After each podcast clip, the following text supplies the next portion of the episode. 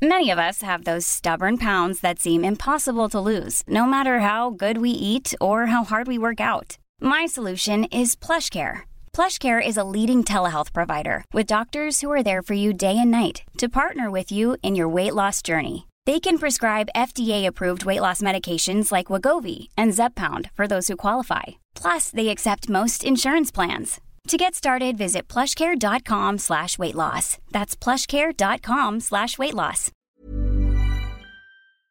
Events over the past year have shone a light on racial inequality across the globe. Australia is not an exception.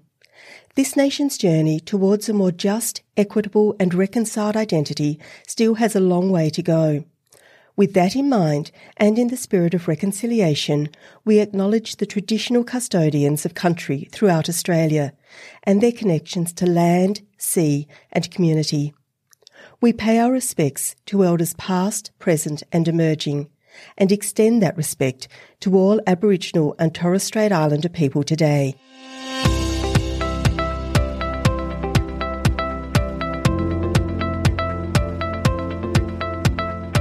Hello, and welcome to Policy Forum Pod. I'm Arnagretta Hunter. I'm a cardiologist and physician, and I'm the Human Futures Fellow at the College of Health and Medicine at the Australian National University. And I'm Sharon Bessell. I'm Professor of Public Policy at the Crawford School of Public Policy, and I'm Director of the Children's Policy Centre and the Poverty and Inequality Research Centre. Policy Forum is based here at the Crawford School of Public Policy at the Australian National University. We offer a range of future focus programs ranging from public policy to climate change and international development. To find out more about the amazing range of programs that we have, visit us at crawford.anu.edu.au slash study. And Arnagretta, what's happening today? Today, we're excited to bring you the third episode in our mini series on valuing care in public policy. In episode one, we spoke with Millie Rooney about a framework for more caring public policy. And in episode two, before the Easter break, we talked about Australia's recent federal budget and what work is needed on the infrastructure of care, our social security network. Today on the pod, we're about to have a conversation with what we consider to be the third pillar of caring in public policy that is, caring for the environment. And we've got an extraordinary, very special guest with us, someone with decades of experience working on the issues of climate change, particularly in the Pacific, with us to do that today. Sharon, would you like to introduce our guest? I would love to, Anna Greta. I'm really excited about this conversation. We have with us today Dr. Ian Fry. Ian is an international environmental law and policy expert, focused primarily on mitigation policies associated with the United Nations Framework Convention on Climate Change, the Paris Agreement, and related instruments. He is a senior lecturer at the Australian National University's Fenner School of Environment and Society. He was the ambassador for climate change and environment for the government of Tuvalu from 2015 to 2019, and he's worked for the government of Tuvalu for over two decades. And very excitingly, Ian has just been appointed as the United Nations Special Rapporteur on the promotion and protection of human rights in the context of climate change for a three year term. That's a, a, new position that was established by the United Nations Human Rights Council last October. And while issues around a clean environment have long been recognised as a, as a human right, that right was formally recognised by the Human Rights Council last year. And this new special rapporteur role is very significant in making the critical connection between adverse climate events, both sudden and slow onset disasters, that undermine human rights and how those adverse effects can be prevented and how human rights can be protected. And of course, all of this connects to critical themes of this mini series care for people and care for the planet and environment. And it makes that connection so powerfully. So it's wonderful to have Ian with us today. Ian, welcome. Uh, thank you very much for inviting me. Ian, we're going to start with a broad question uh, just to set the scene. What drew you to work on climate change as a, as a challenge? Well, I originally started when I, I worked for Greenpeace many years ago and, and attended a Pacific Island leaders forum in the Cook Islands in 1997 it was and and gave a briefing to the then Prime Minister of Tuvalu. And and he invited me then to come on their delegation to a climate change meeting which created the Kyoto Protocol. And I, I left Greenpeace a year after that and started working for the Tuvalu government. And you know just going to Tuvalu you just realize, you know, how close they are to the impacts of climate change. It, it, it, it leaves a sort of deep impression in your mind when you go to a coral atoll country that's just hanging on the edge of existence, I guess. So I'm, I imagine this has been somewhat of an emotional roller coaster the last two decades, seeing clear cut success in some of the work you've done, which really changed how we think about and how we approach the problem solving element of it. But there's also been plenty of disappointment, uh, particularly perhaps from the Australian perspective. What's kept you working in the area over the last two decades? Well, I guess, I guess it's the fact that, you know, just seeing my colleagues in Tuvalu and their enthusiasm to, to get things done, you know, and, and just realize how on the edge they are to the impacts of climate change, you just can't help but uh, want to do more. Ian, you, you mentioned there, you know, you see the, the impacts on countries like Tuvalu and just how close they are to the edge.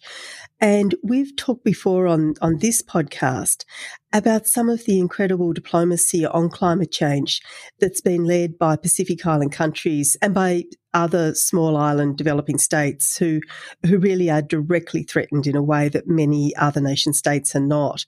Can you talk us through a little bit about how that diplomacy has evolved over your time of working on climate change and the kind of role that Pacific Island countries in particular have played really in leading much thinking about how we need to respond to, to climate change. Yes, well, uh, you know, small island states, which formed the sort of alliance of small island states, has been really at the forefront of, of climate change diplomacy. When the Climate Convention came into being in 1992, the small island states, you know, said this is not enough. We need extra action. So they, they pushed for a, a, protocol which led to the Kyoto Protocol. So there's been a long history of very strong activism by small island states. And and in the Pacific that that has grown enormously in in, in recent years. Uh, you know, where small islands from the Pacific have been very active. Some some of the leaders from from the Pacific. Uh, Hilda Heine from the Marshall Islands has been very active, and her deputy was very strong in forming this high ambition coalition in the lead up to the Paris Agreement, and so that was quite strong. The the former Prime Minister of Tuvalu was very active in in uh, climate change negotiations. He stayed for the whole of the Paris Agreement. He was the only Pacific Island leader to do that to, to make sure that they got a, a good outcome. And there are many other leaders and you know young activists who are you know very strongly engaged from the Pacific in the climate change negotiations. Ian, the Pacific Island nations have been such a powerhouse, really, in, in terms of leading that diplomacy. But within the, the, the power hierarchy that, that, that is international relations, those nation states are often on the margins. They're often not the states that are that are leading the international debates. What was your experience like of representing um, a small nation state like Tuvalu and trying to negotiate with some of those major players and indeed major emitters who really need to come on board if we're if we're going to shift the balance on climate change? What what what was the what was it like being in the centre of those politics? Well, I, I, guess I've had many experiences in that regard. I, I guess you know, most notably, you know, around the Paris Agreement, because we, we were pushing very hard to get as much as we could. And, you know, we had a number of sort of preparatory meetings in a lead up to Paris. And, and certainly one of the key issues that small island states were trying to get up into the Paris Agreement was this issue of loss and damage, which is basically, you know, how to deal with with countries that are already being affected by climate change. You know, no matter how much money you put into adaptation, there are still issues around, you know, how to deal with those countries that have been hit by climate change. So, uh, you know, I, I attended, you know, with the Prime Minister Tuvalu bilateral meetings with White House advisors in, in New York. And then in Paris itself, the Prime Minister Tuvalu had two key bilateral meetings in the you know very late at night with Senator John Kerry, who was Secretary of State to the US at that time, and you know to try and convince him that this whole issue of loss and damage was critical for small island states. And we we'd up to that stage had huge pushback from the United States on that issue. They just saw it as uh, you know a requirement for liability and compensation. But we, we tried to convince him that there had to be some measure to help countries who are already affected by climate change. So it, it's a challenge dealing with those big countries, the major emitting countries. And of course, when we were negotiating the loss and damage issue within the group of 77 countries, all the developing countries, we had to bring on board all the developing countries to support that initiative. And of course, China was one of those, and and you know they they were hesitant to be engaged in that sort of discussion. Uh, I guess because they are seen as a major emitter, and they felt that there might be some liability requirements for that. So we we had to work with them to get an outcome that that supported us. But the crucial issue is is that we work as coalition. So I worked as part of the Alliance of Small Island States on issues, but also with the least developed countries. Tuvalu is a least developed country, so those the 47 odd least developed countries around the world. We work as a caucus. We identify people to be spokespeople on different issues, and you know they lead the negotiations on those issues. And and we we meet together. We we work out our positions, and then you know present those views. And it it's hard for big countries to ignore you know a large group of developing countries, particularly the poorest developing countries, you know, to address their concerns about climate change. But nevertheless, it's still a struggle, uh, and it will continue to be a struggle. Ian, we um, we spoke with uh, Siobhan McDonnell late last year after the conference of, of parties in Glasgow, um, and she expressed some disappointment about the the lack of movement on um, establishing a fund around loss and damage. Do you think that the politics on this is starting to shift and that we, we are, despite things in Glasgow perhaps not going quite as, as some had hoped, that we are moving towards an international recognition of the importance of something like a, a, a, loss and damage fund or recognizing what it is that small island states particularly are likely to lose and the damage, not just economically, but, but culturally and socially. Yes, I, I think it, we will get there. I, I mean, it, it's going to be a struggle, and and I don't think the idea is well enough formed as to where that money is going to come from. And I, I think that was the problem in Glasgow that that the the the concept was there, but the real nuts and bolts of how this fund would work, where the money would come from, hadn't been well developed. And I guess there was you know, reluctance in Glasgow to sort of push an initiative that didn't really have enough detail behind it. But I think there is work to really, you know, come through with, you know, the, trying to identify the sources of funding. And if if you think about the impacts that you know recent cyclones have had in the Pacific, the amount of money required to deal with just those impacts is enormous. And and you know, I think Cyclone Winston had affected Fiji, you know, costs an order of $4 million, over $4 million. So we need, you know, substantial funding to deal with those sorts of impacts. And so I think there is progress towards that, but it, it it's slow. And, and again, there's this sort of uh, alarm bells ringing in some countries about, you know, this sort of idea of liability and compensation. And it's a remarkable and rich foundation on which your no, most recent role might sit. Um, the UN has recently created this new position, the Special Rapporteur on the Promotion and Protection of Human Rights in the context of climate change. I wonder if you could tell us a little bit about that role, why it was created, and what you're going to try and achieve with this role.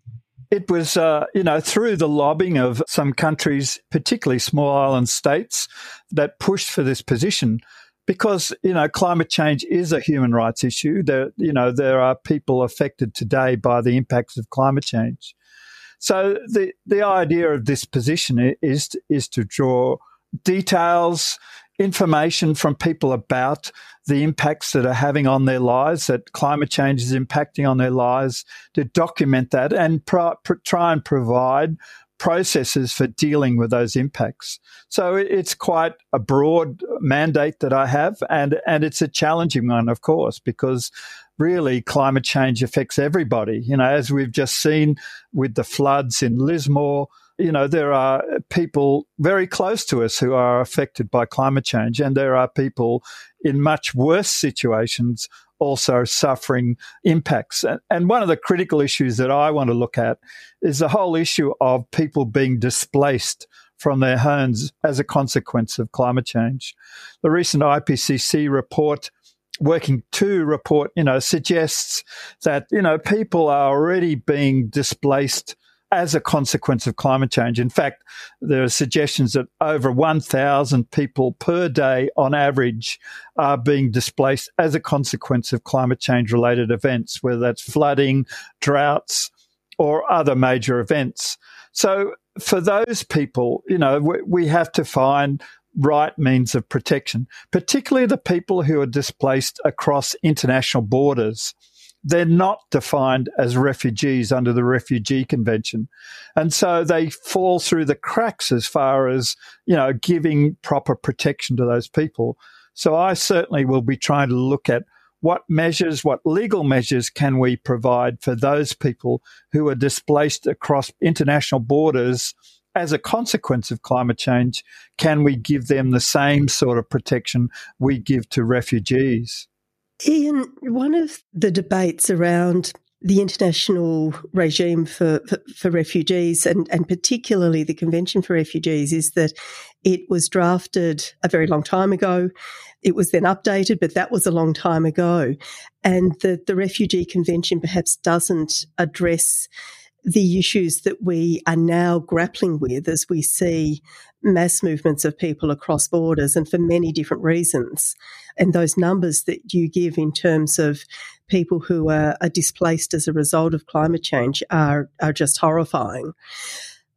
Do you think we need to revisit the, the Refugee Convention or is that opening up a can of worms that would be in itself very problematic? And do we need another way of thinking about how we can protect the human rights of people who are displaced and then find themselves having to move across borders? That question is something I'll certainly be looking at. You know, is it easier to rework the convention, you know, on, on refugees and, and have a new definition? Or is it better to have a separate sort of international agreement to deal with those people? And there are different views on this. You know, people people say, well, we could redefine the term persecution to mean climate change is a form of persecution of people, and therefore you can then sort of fit those people within the definition of of the, the Convention on, on Refugees. But but others would say we need something different. You know, we need, you know, a special category of people and a special legal protection forum for people that are spl- displaced as a consequence of climate change. So I, will certainly be looking at that issue and, and, you know, finding the path that requires the least amount of effort to get there, you know, because these people are falling through the cracks and we've, we've got to make sure that we give them the right form of protection. And I think that has to be one of the most pressing human rights issues that, that we're facing internationally at the moment. And it would be fantastic to have you back on the pod um, a little down the track to, to see where you're heading on, on that particular issue, which is so important but so challenging. But, but for, for this episode of, of the pod, is it's part of a, a mini series that we, we have on care in public policy. And we're wanting to highlight the value of care, the importance of care in designing and implementing public policy. And in previous episodes, we've talked about care on an individual level as well as at the systemic level, or what Millie Rooney, one of our guests, describes as the infrastructure of care. And care for the environment, care for the planet is our third pillar and the subject of, of this conversation today. And, and I know that in your role as a special rapporteur for the promotion and protection of human rights in the context of climate change, one of your roles will be around synthesizing knowledge, including Indigenous and local traditional knowledge, and identifying good practices and strategies and policies to address how human rights can be integrated into climate change policies. And, and I'm wondering, Ian, if you can talk us through a little about what care for and connection to nature and to the environment means for Pacific Island communities. And are there particular Indigenous and, and local knowledges that shape the way Pacific Islander communities think about that connection and that care for the natural environment? Pacific Island countries have sort of lived as part of their environment for the many thousands of years that they've been in the Pacific. And so that there is that strong connection, and and it's part of the uh, culture of all all the different Pacific Island communities and countries that are around, and and and so that understanding and caring for the for the natural environment is critical in in making that connection. Particularly, you know, having to confront the, the impacts of climate change, which are which are far greater than what, you know, Pacific Island countries can deal with by themselves. You know, in my own experience in being in Tuvalu, that, you know, there are local adaptation strategies to deal with severe weather events. You know, local fisher folk fish in certain areas in good weather and then fish in other areas in bad weather. And that, that's an adaptation strategy. And there are, you know, a whole host of other sorts of initiatives, actions that, that people take to, you know, to protect the environment from these impacts. And of course, you know, understanding the, the, the, the cycles of, of nature, uh, of the climate uh, are, you know, intrinsic in, in, in their understanding of, of you know, the, the natural systems and, and, and trying to bring that to the international community is, is, is going to be a real challenge and it's not just Pacific Island people as well. I, I, I was on on a online conference just a week ago with people from the uh, indigenous people from the Amazon who were speaking to members of the European Parliament, and and they're in a dire situation. Uh, they're, they're, the you know the rainforests are being cut down at an enormous rate at, at you know under the current regime within Brazil. And so they're, they're, you know, making a strong plea to the members of the European Parliament to, to help them, you know, resolve this issue of deforestation, which is, which is, you know, an absolute tragedy just happening at the moment. So they're extraordinarily powerful examples of how Indigenous knowledge of, of location is, is so important in our adaptation strategy and understanding the full ramifications of, of the future that's ahead. Ian, how can we take these local solutions and make them global? How, how do you think the rest of the world can learn from, from these individual cases that you've mentioned? There's a lot of understanding there of how nature works. And so the, those understandings have to be brought to the to the international community to to get them to understand, you know, just you know what what is happening to the lands of, of indigenous peoples. You know, if we, if we look at Inuit people in in Alaska, the the permafrost is melting at the moment because of higher air temperatures, and that's affecting their the ecosystem where they live, the ground on which they're living living, which is normally solid because of permafrost, is starting to sink. And so the, these are the challenges that these people are facing. And so we, it has to be a two way conversation. These are global impacts affecting, you know, local communities and local communities are trying to find solutions to these issues. But the real solutions, a lot of it, you know, has to come from the major polluting countries. And, you know, that, that's the real challenge. It's not just the adaptation strategies, but also, you know, what we do about mitigation. And, and that's, that's the real challenge is to how do we, you know, get the big emitting countries to realize the impacts they're having. As such an extraordinarily powerful and important part of what's happening to us on an individual level in small parts of the world, and appreciating that on a global scale. Uh, that that's the challenge of climate action globally. We're going to take a really quick break just here, and we'll be back in a moment. There's never been a faster or easier way to start your weight loss journey than with PlushCare. PlushCare accepts most insurance plans and gives you online access to board-certified physicians who can prescribe FDA-approved weight loss medications like Wegovy and Zepbound for those who qualify. Take charge of your health and speak with a board-certified physician about a weight loss plan that's right for you. Get started today at plushcare.com slash weight loss. That's plushcare.com slash weight loss. plushcare.com slash weight loss. Around the world, democracies are in crisis. Leaders have become followers. Populists offer glib solutions to complex problems, and people search for answers. Block out the noise. Each week on Democracy Sausage, we go deeper to bring you insights from leading scholars, journalists, and commentators to help you make sense of the world. I'm Mark Kenny from the Australian National University. Join me at the Democracy Sausage Hot Plate every Monday and Thursday. Welcome back. We're here with Ian Fry in the third episode of our mini series on care in public policy. We've been talking about how caring for the environment is an important challenge, particularly when we're thinking about climate change. And we've been having uh, an incredibly powerful conversation uh, about some of the challenges that the world faces. Uh, Ian, in, in late 2021, the United Nations Human Rights Council recognised having a healthy environment as a human right and the establishment of the the position of special rapporteur that that you now hold was was part of that recognition within the Human Rights Council. But as we've been discussing, there's a grave threat for, for many people. We've talked about the threat to the Pacific Islands, to Inuit people in Alaska, to communities in the Amazon, where deforestation is taking a shocking toll. And of course, to communities here in Eastern Australia, which are, are, are facing massive flood damage. Ian, in the, in the face of increasingly frequent and severe disasters, eh, there are obviously enormous challenges facing us.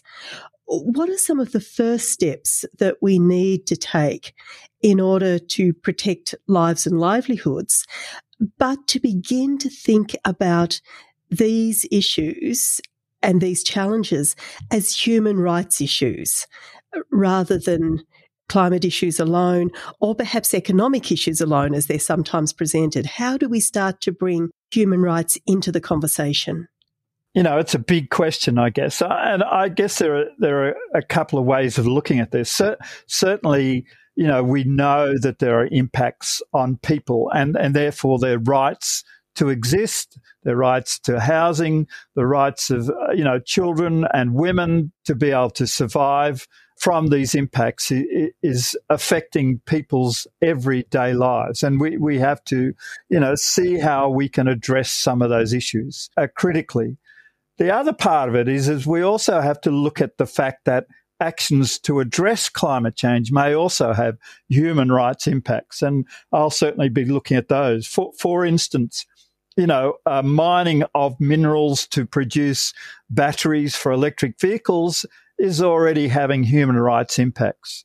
The creation of hydro dams is displacing people from their land. So the, the, this is the challenge that, you know, we have to deal with the impacts of climate change, but there are also impacts of taking action to address climate change that are affecting everyday lives of people.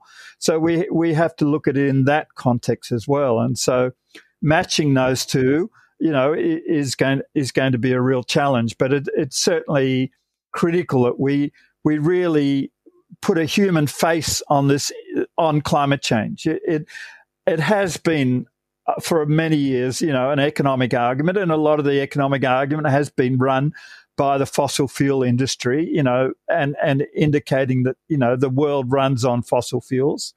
But we now have to put a human face on on this and and and say these are the impacts. And therefore, that brings on board business to be more accountable for what they're doing. And, you know, calling on boards, on, on, you know, directors of companies to be accountable for the actions they take, the economic actions they take, and their impacts on humans and, and the rights of humans. So I'll certainly be looking at that issue in more detail the, the responsibility of business to do more to, uh, you know, to address human rights concerns through the actions of business.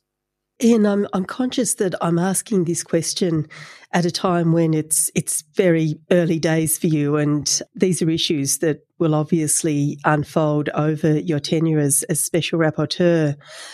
But I think that point that you make about bringing a human face to these issues is is so incredibly powerful, and I think about the politics over the last couple of decades of labour standards and, and corporate social responsibility, whereby a number of large multinational corporations that were identified as, as violating workers' rights were brought around to taking um, their, their corporate social responsibility quite seriously through campaigns that tried to bring the voices of workers to, to a global audience. And of course, then to, to some extent, we saw that being co opted by those same large multinationals um, to serve their own purposes with sometimes only minimal change in their behaviour.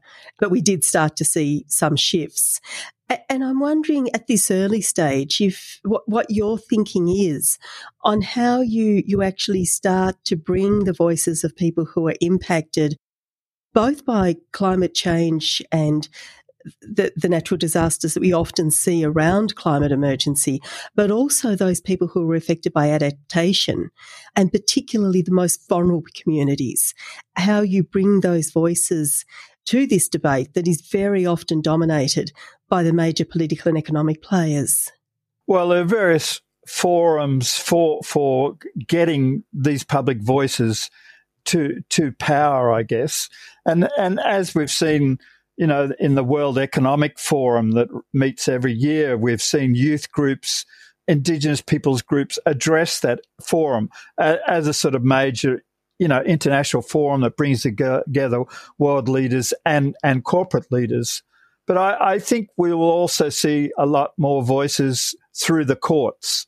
I think we'll see youth groups, you know, bringing cases and various legal formats to address these issues. And I, I think uh, litigation, you know, is one way of bringing the voices of affected people to to the international community and to business leaders. And I, I think you know, this this will start to resonate with, with business leaders that they are going to be liable for these impacts and that they have to have a dialogue with people who are being affected. So, I, I you know, I think that's one avenue through through the courts that are going to bring bring affected people and businesses together to to work out solutions. And I think that that point that you make about the voice of young people in these debates and the, the quite incredible leadership that we've seen from young people, from uh, leadership at at major summits, you know, through to to the climate strikes that we've seen around the world, and we also saw that really interesting case in Australia recently, the Sharma case, where uh, young people brought an action against the Minister for the Environment for not protecting their right to a healthy environment. And of course, that case ultimately wasn't successful in Australia, but is a really um, powerful example of what you're talking about. And Ian, w- without necessarily wanting you to, to comment on that particular case, I wonder how you see the possibility of litigation playing out. Is this something that you see happening on a case by case basis through national court systems?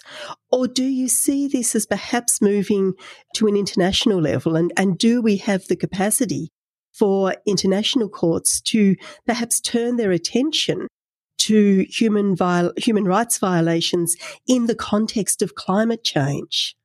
Well, I think there are a, number of uh, legal avenues that people will try, try, and certainly the people of the Torres Strait Strait have, uh, you know, uh, run run a case, and they've asked the Human Rights Committee to review their their situation.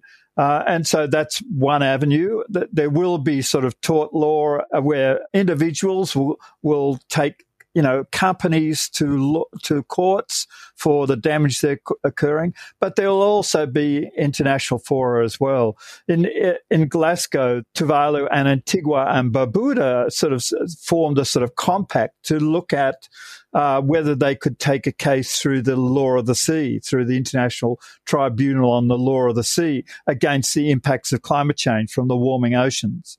And we've heard, you know, that Vanuatu wants to take a case to the International Court of Justice, uh, seeking a, an advisory opinion whether there is a responsibility to protect current and future generations from the impacts of climate change. So we're, we're seeing these sorts of legal approaches from a variety of angles. And I guess, uh, you know, some are working and some are failing because, of the, uh, you know, inadequacy of, of some laws, national laws to deal with these issues. And I think we'll see legislation being developed and hopefully, you know, a strengthening of international law to, to give these rights to people so that they can seek legal uh, responses to these sorts of cases. So I, I guess we'll see uh, from all different legal angles, we'll see people reacting. I wonder if we could take that into the perspective of cultural identity. Many Pacific communities, of course, are reliant on a healthy ocean and on fish stocks. And as we see sea level rise and global temperatures change, some of this is already being compromised. With these sorts of elements under threat, uh, what does it mean for people's cultural identity in the Pacific and the way of life? I guess the, the biggest challenge around cultural identity is you know, for some people, will they be able to to stay where they they're currently living? And that, you know, and, the, and this is the real challenge, but particularly for the coral atoll nations. Uh, you know, will they eventually have to move? And this is a you know a significant point of debate. If you if you look at the previous president of Kiribati, Anote Tong was talking about uh, migration with dignity. So he was talking about you know people from Kiribati having to move to other countries, but to provide them with training so that they could mi- migrate, you know, and not become second class citizens somewhere else. But the the current president of Kiribati has sort of nuanced that differently, you know, and and and said more about you know, Kiribati want to stay where they are, and and that aligns more with how the Tuvalu government has has positioned itself on this issue that the cultural identity is critical, eh, you know, in being in the, on the land and where they come from. And so, you know, that there are these ongoing challenges to cultural identity, particularly from people being displaced, but also, you know, through through the loss of their livelihoods as a consequence of climate change. You know, in, in 2015, uh, Cyclone Pam hit Tuvalu and and washed water right across three of the islands of Tuvalu, and and that destroyed infrastructure, it destroyed the freshwater supplies, it killed crops, and so families just had no option but to move from that island to the capital Funafuti, and so you know the, that identity of being on from that island, you know, and the particular cultural identity of that island had, you know, has been taken away from those people.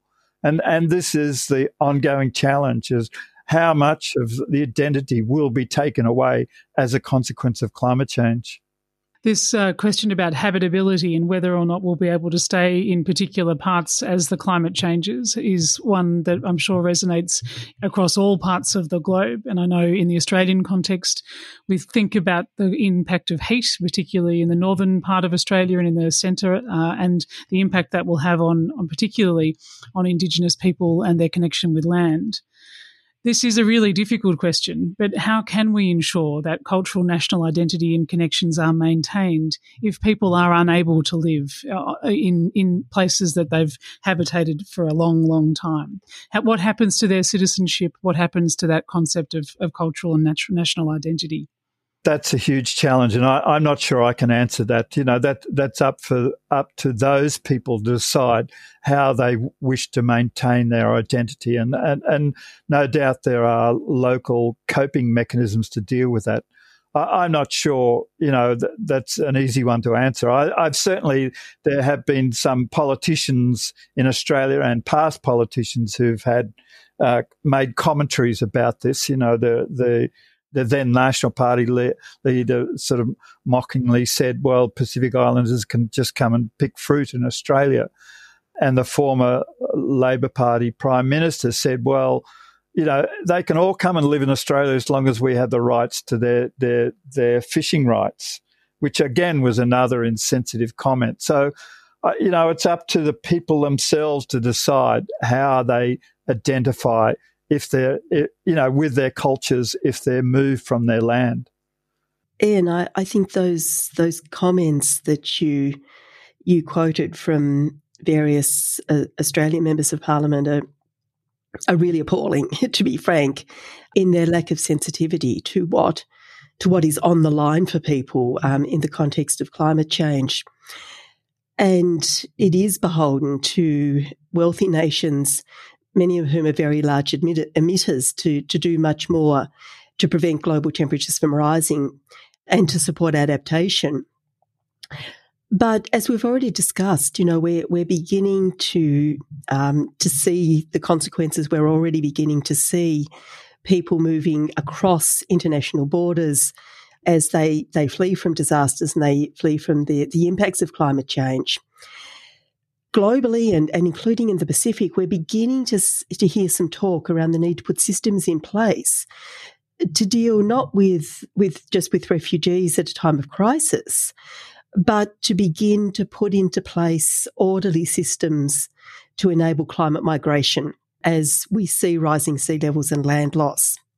How important do you think it is for us to be begin to think now about what those those pathways for climate migration might be and how people can be supported to move before they're at the point of absolute crisis? This is the real challenge, isn't it? Uh, I, it, it? It's a difficult one to answer, you know, particularly as people, you know, particularly from the Pacific, are so strongly connected to to you know the the land in which they're living now, as, as and whether they will have to move or not, and and and it's a it's an ongoing debate there there are discussions in other parts of the world and, and measures being looked at, particularly in sub-Saharan Africa, where migrating herds people are facing limited areas of where they can move now because of increased temperatures. And so there are systems being put in place to look at how to regulate their movements so that they're not crossing the territory of another migrant herder so that that, that avoids conflict. So there, there's work sort of looking at even at that level of trying to sort of try and find sort of orderly migration, I guess you could say, to to uh, you know to avoid these conflicts. But th- this is certainly going to be a real challenge in the future. Is you know how do you have controlled migration? How how do you accept controlled migration across international borders when when there is such at the moment a strong antithesis to to that sort of migration, and and you know this this requires you know a lot of discussions and and eh, you know a lot of empathy at the international level to deal with those issues, and certainly that will you know be a significant challenge for me in this position. In approaching these really complex and challenging issues with the empathy that you talk about and with a genuine care for human beings, I think is, is going to be critical. And of course, if we look at Australia's history over the past decade or two in relation to asylum seekers and refugees, we've not seen a great deal of, of empathy and care. But uh, as you look around the world at the countries that are likely to be the, the recipient countries of any kind of migration. Do you see any models that are already in place that might be able to handle an influx of people who are moving from the impacts of, of climate change in a way that genuinely protects their human rights? To be honest, I'm I'm just sort of entering into that area of, of you know, understanding, I guess, you know, just taking on this position. position. So I, I, I honestly can't give you some very uh, good examples at this stage. You know, we, we, because, because of the sort of, you know, differences in, in, uh, you know, identifying these people as refugees as opposed to climate change displaced people you know, the international community is still struggling with a lot of refugees, and as we've seen, you know, recently with with uh, concerns around Ukraine, the international community is constantly having to deal with these new crises of of refugees and and migration and and and it's hard to find you know good examples at the moment. Uh, we we've certainly seen you know the caravans of people moving through uh, Central America up to the United States, and and it's clear that some of those people are already as a consequence of climate change, and and so you know there are challenges of how to deal with those people. And, and this is going to be a growing problem. And finding good examples of how people are able to deal with that is, is going to be a real challenge. Ian, it's an extraordinarily important uh, role that you've taken on, and you're bringing to it such a, a depth of experience, particularly uh, in communities which are already understand deeply the impacts of climate change. We like to finish our episodes of, of this podcast with one question. And that is if you had one particular piece of advice for policymakers in Australia, what would you like that to be? There has to be a greater empathy for, for people who are displaced by climate change. Uh, and, and that's internally displaced within Australia. And that certainly, you know, applies to First Nations communities in Australia who are already seeing this uh, as an issue and, and greater empathy for them and you know and and for people who are displaced across international borders because this this is really going to be you know points of tension. And and we know that you know security services the defense department already see this as a sort of what they call a, a threat multiplier uh, being climate change. And so they're having that dialogue, but it's not necessarily getting through to politicians. So I, I hope they, the politicians of today, start to listen to these concerns you know, about people within Australia and from people outside Australia, and they have much greater empathy for, for their concerns because it'll only, you know, get worse and, and international tensions will only get worse as climate impacts uh, increase. That's an amazing place to leave today's conversation. Thank you so much for your time, Ian Fry. Thank you very much.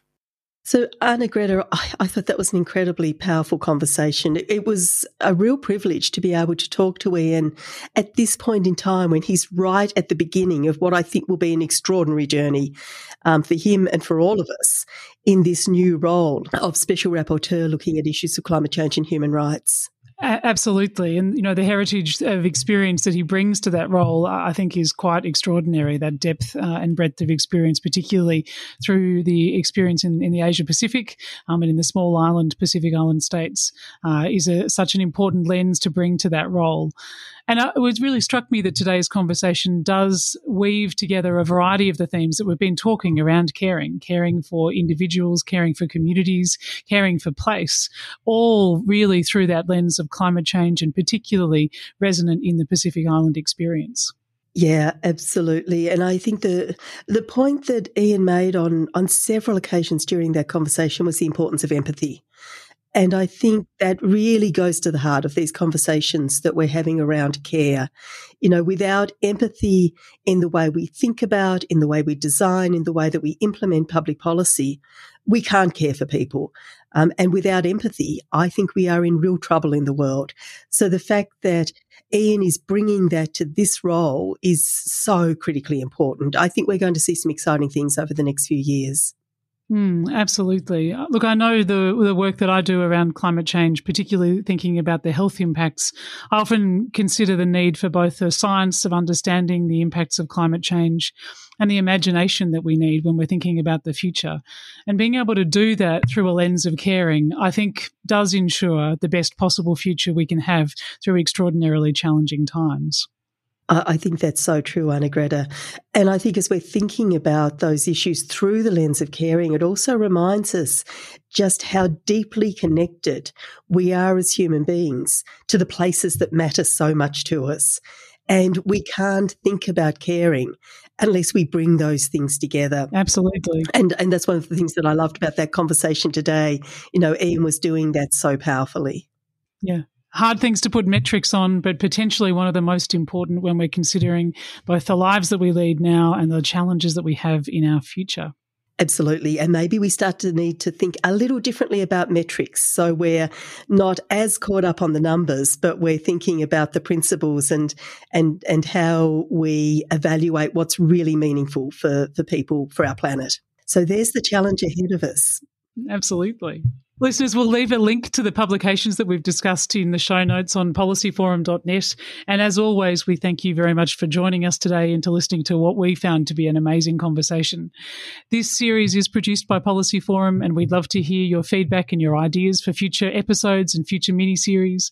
You can join our Facebook group. If you type Policy Forum Pod into the search bar, you'll find a group of discussions, not only on our podcast, but on the other podcasts that come out of Crawford School, including Democracy and the National Security Podcast.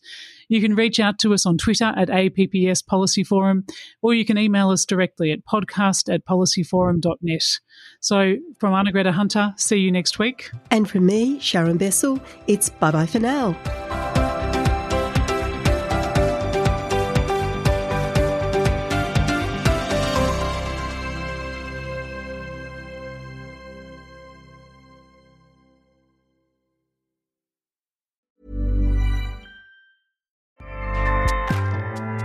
ACAST powers the world's best podcasts. Here's a show that we recommend. The Real Housewives is a guilty pleasure for most, but if you're looking to not feel guilty about that pleasure, tune in to Everything Iconic with me, Danny Pellegrino, where I break down all the messy moments and behind the scenes antics of Bravo's popular franchise. And on Everything Iconic, I also interview celebrity guests like Kelly Ripa, Keke Palmer, Drew Barrymore, Cameron Diaz, and more about their guilty pleasures, their past work, and so much more. So if you're pop culture obsessed and find yourself watching way too much reality TV like me, tune in to Everything Iconic with Danny Pellegrino wherever you listen to podcasts. ACAST helps creators launch, grow, and monetize their podcasts everywhere. ACAST.com.